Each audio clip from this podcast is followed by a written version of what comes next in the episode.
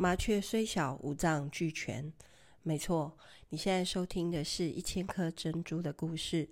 我今天要跟大家分享的是麻雀姐姐的故事。嗯，很多人可能听过我讲这个呃比较悲惨的故事，实在是啊、呃，对，这个是我们刚来盐屋的那一年哈。那我在那个展望会当这个生命品格教育的老师，那我们会到学校去教孩子们。那那是我第一次遇见了麻雀。他的原生家庭，其实在偏乡有蛮多像这样子的呃机会，我们会碰到这样的原生家庭哈。那一家四口人。只有麻雀算是正常的哈，嗯，爸爸呢是农民退休，但是参与一些呃这个国家的基础建设的时候，就被呃这个炸弹就是被炸伤了手啊跟眼睛，所以就是呃身体有一些障碍。那通常。那个时代，然后就是如果你是这样子的状况，可能就比较娶不到老婆吧，哈，嗯、所以他们就遇见了啊，这个弱智的妈妈，好，这个弱智的，呃，有残障手册的，哈，那麻雀的妈妈就其实很可爱，她就是。很单纯，很单纯。我们他常常会赖我啊，给我一些贴图，然后，嗯，他不识字，那但是他很爱动物哈，所以他会叫我最好的朋友。他跟我妈妈也很好哦，因为有一阵子我带他们一起常常去旅行啊，去那。妹妹呢，就是呃，也是弱智哈。那但是就是因为这样，以至于呃，爸爸会对于妹妹特别的宠爱有加。那会觉得就是好像亏欠，然后我生出来这样的孩子哈，那就会对他很没有界限啊，也就是其实中根本就没有管教啦。那我在遇见。呃，对，其实遇见麻雀是因为妹妹在展望会里面，呃，受到这个资助哈。那我去学校上课，然后遇见了。那嗯，后来妹妹就国中，然后也是养到哇，这个一百多公斤哦，吼，然后开始很叛逆啊，然后甚至敢跟爸爸打架啊，等等的。哎呀，这个我我常常在讲，我说如果你原原生的家庭这样子的，好看起来是非常辛苦的哈，但却会练就啊成一只这个啊很像晶晶的生命力的麻雀，所以麻雀就在那样的情况下，我记得是十七岁吧，对，我遇见了他。那，嗯，我想他出于这个保护，所以对妹妹也是啊，这个这个姐带母职嘛，啊，因为也没有办法，就妈妈也没有办法，真的是就是做一个正常母亲该做的，呃，照顾啊啊，或者是教育啊。方的的这个生活哈，那所以姐姐就取代了父母亲的位置，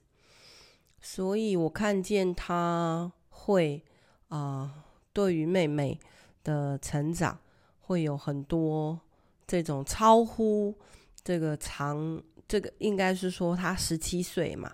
就是超过她十七岁年龄该承担的呃一些责任。啊，这是我当时遇见他的时候。那我们开始说好，那我知道你很辛苦，那能不能练习就是被帮助？哈，那能不能练习就是，呃，不要再用自己的，只是自己的一些力量啊，你能够，嗯、所以后来，呃，我我知道说他高中的时候，其实他有去教会，然后也，呃，后来受洗了。但是对于上帝跟教会的认识，可能止于就是当时哈一阵热血这样。那到呃认识我们以后，嗯，我们邀请他到盐屋来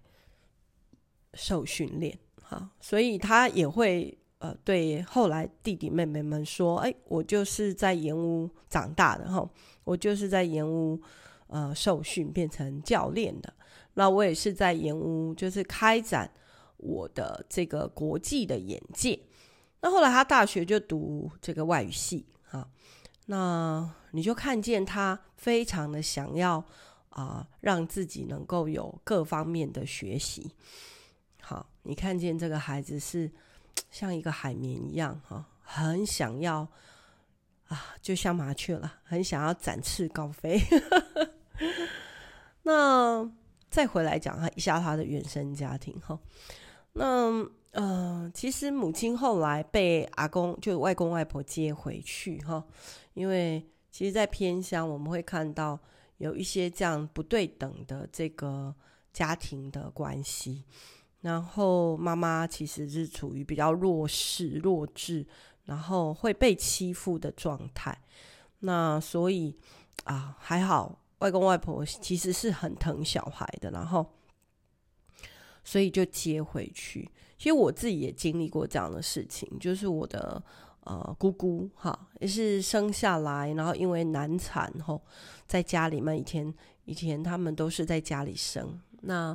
因为难产，所以后来就发高烧，后来就智力上面有一些损伤哈。然后阿嬷也是觉得说啊啊，到了这个该要去结婚的年龄嘛，那就找，啊，可能就随，我不知道是不是随便拿找哈，然后就把它嫁掉，感觉好像呃这个是一个 义务哈。那如果不遇到好的人，当然是没问题，然后但是如果你遇到了不好的啊。家人或家族哈，那其实对这个女人来说是啊，是更辛苦的事情。OK，所以其实我姑姑后来也是被接回来，在我记忆里面，跟表姐就是从小在我们家一起长大的嘞。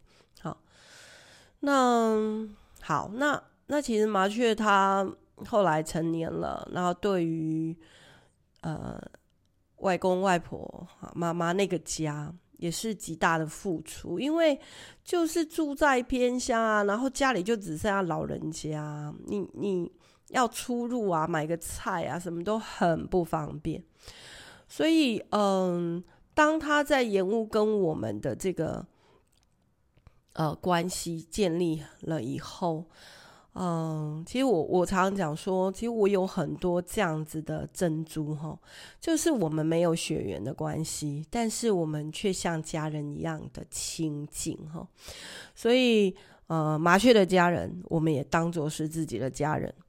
那我们就陪着麻雀去处理很多，包括像妹妹她，因为，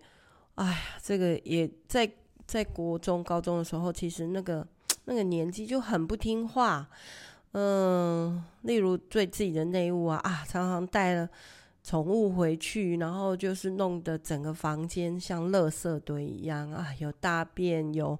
有这个那个啊。我们常常都是一年就要去帮他一起打扫一次呢，打扫一次两次。那我们盐屋的很多弟弟妹妹都陪过麻雀姐回去哦，对他。那时候，就妹妹住的这个，跟爸爸住的这个家，然后去帮忙打扫啊，哈，整理呀、啊，然后布置啊，然后丢垃圾啊。那所以刚才讲到说，呃，这个麻雀是其实它担子是重的哈，就是整个原生家庭好像就是那个是你一辈子脱离不了的关系跟负担，那你必须，呃，我觉得当然是，呃。要说是无怨无悔吗？其实很难了。那还好有这些弟兄姐妹，好，还好演屋的这些弟弟妹妹们，对，那陪着麻雀姐哈。那还记得就是那时候外公啊，这个也是病危的时候啊，紧急叫了救护车，然后。呃，我们家红红姐姐就跟着上车，因为因为只能一个家属上车。那那时候好像是麻雀在在读大学，还是哦，他有一阵子，这个等一下我会讲，就是说，虽然麻雀的翅膀是小小的，但是它却是我们当中最早飞得最远的 一颗。闪亮的小珍珠，哈，那应该是应该是不在的时候吧？他可能在国外的时候吧。就是我们会去代替他，还有就是陪伴他去照顾家人的需要。那外婆后来住院啊，也是在极度对忽然的不舒服的底下，然后。而且那时候好像还加上疫情哦，就让探探病这件事情变得很辛苦。那我们就轮流，然后很快的去为阿妈祷告，啊，然后唱歌给他听。然后因为因为阿嬷讲台语了，哦，阿公阿嬷是公台语啊。麻雀是客家人，他不太会说台语，所以我就跟阿嬷变得很好的朋友，他都叫我杨老师哦。所以就是如果有任何的需要的时候，他可以就是他知他们会知道，请杨老师去帮忙。对，嗯，那爸爸最近，吼。也是，其实爸爸最近过世了哈，然后我们就陪伴麻雀事前的，因为那时候住在安养院嘛哈，那陪伴他做事前的一些准备，而且是隔空陪伴，因为他现在的人其实也还在国外读书哈，嗯。所以后来，嗯，我在我在教他说你要做什么样的准备，而这些准备的过程，那都是延误的弟弟妹妹们，大家真的就去买啊，然后去准备这些，嗯，医生医生说最后需要的时候要穿的衣服、裤子啊等等的东西。那包括丧礼要怎么办啊？包括那因为姐姐真的就是不在，有麻雀姐不在，那但是延误的这些弟弟妹妹啊是可以交托的啊。所以你知道，其实这些珍珠们他们在啊彼此相爱这件事情上，我觉得是让我很感动的啦。好，就是你的家人就是我的家人。你的国就是我的国，你的神就是我的神。然后我们可以啊、如果你很大的需要，而你不在的时候，我可以去当你的家人来处理爸爸的所有事情。还记得那时候就因为刚好我跟青蛙爸爸我们也在国外啊，所以你知道当下这个处理的是红姐跟。我的儿子，还有金鱼哥哥，还有海龟哥哥，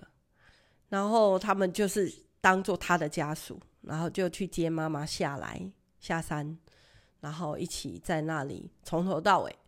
然后火化了以后，本来是说要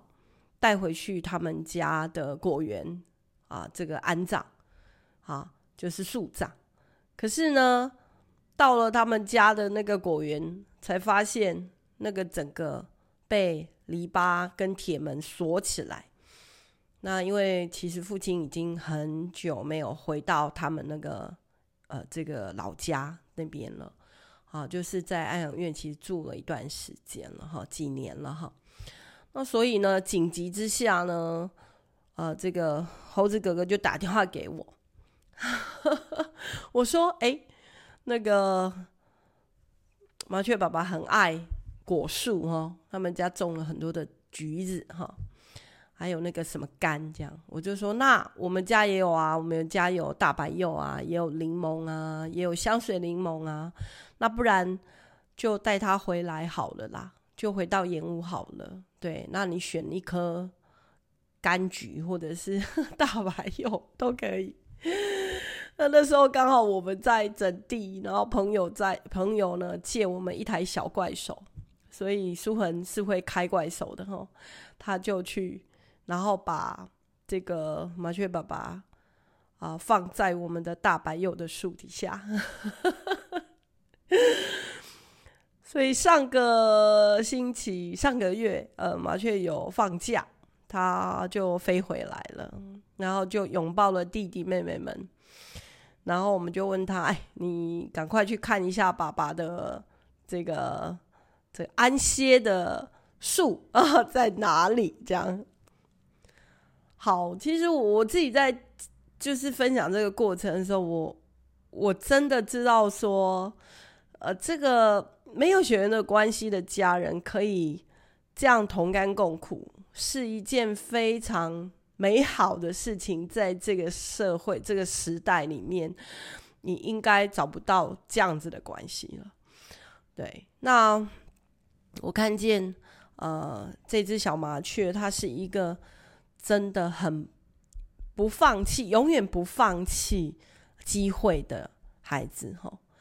那在呃跟我们接触交往的这个认识的过程里面，他知道世界是很大的，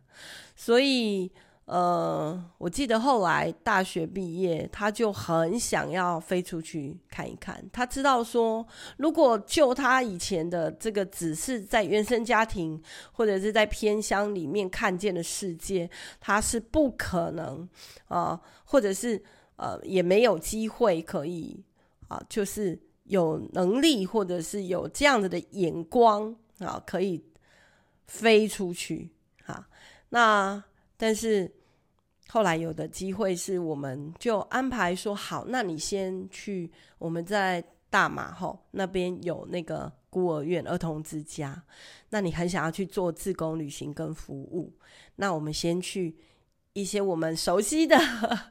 熟悉的地方，然后也比较安全，这样，所以后他就飞了啊，然后呢就飞到大马，后来去香港，然后后来又去澳洲，哈。然后在飞过了一些地方之后呢，他知道他的生命力其实可以从原来一直被帮助，到他已经这个啊累积了很多的眼光眼界哈。然后呢，他觉得他可以回来，然后成为一个帮助别人的人。所以后来回来，他当小学的老师。啊，然后又一路晋升到这个组长的位置。那刚开始他当老师的时候，我就常常听到他在呃分享他怎么去带呃这个学校里面的这些，因为也是在偏乡哈。对，他在当这个老师之前，其实他有曾经到博幼基金会当老师陪读的这个呃经验好。那在那里，他就是认识了一些学生，好，然后他也把他自己在这个偏乡长大的眼光，怎么拓展的机会，他也教这些弟弟妹妹们，所以后来那些孩子也都有来延屋。好，然后其中一个就是金鱼，我下次有机会跟你们讲金鱼的故事。然后，所以他影响了一些人，哈，然后呢，嗯、爱一些人，去把这个爱再放大，变成加倍的爱。对，那过了两三年，他发现自己又想飞了，因为他是麻雀嘛，哈，所以啊，一直飞来飞去，所以他就跟我说啊，我真的想要再飞一次，哎，啊，趁自己还可以飞的时候，哈，所以他把一些事情，特别现在就是剩下妈妈嘛，吼，然后。呃，就安顿好，然后呢，我我看到他在家里就放了很多的这个摄像头、摄影机，然后有连到我的我的那个手机，我的对，那我都可以，我们都可以看得到 妈妈在跟猫打招呼，然后也安排像金鱼可以啊、呃、用他的车。接送妈妈去买菜，或者是下山来跟我们玩，好，然后，嗯，所以他就飞了，他就飞到欧洲去。那在欧洲这个国家呢，离这次这个战争的乌克兰是很近的。所以他这次回来就跟我们讲说，他的同学里面是有很多难民的。哇，我们听到以后就觉得哇，原来我们其实很想要去帮助一些有需要的，像这个这个世界上发生的这些事情，我们很想去，可是我们有的时候没有管道啊。那我们的身边竟然有人离这些难民这么近，而且还是同学，所以我们就把我们的一些奉献的金钱，就要托麻雀姐姐带去，因为她三月初就要又要会飞回去那里读书。所以其实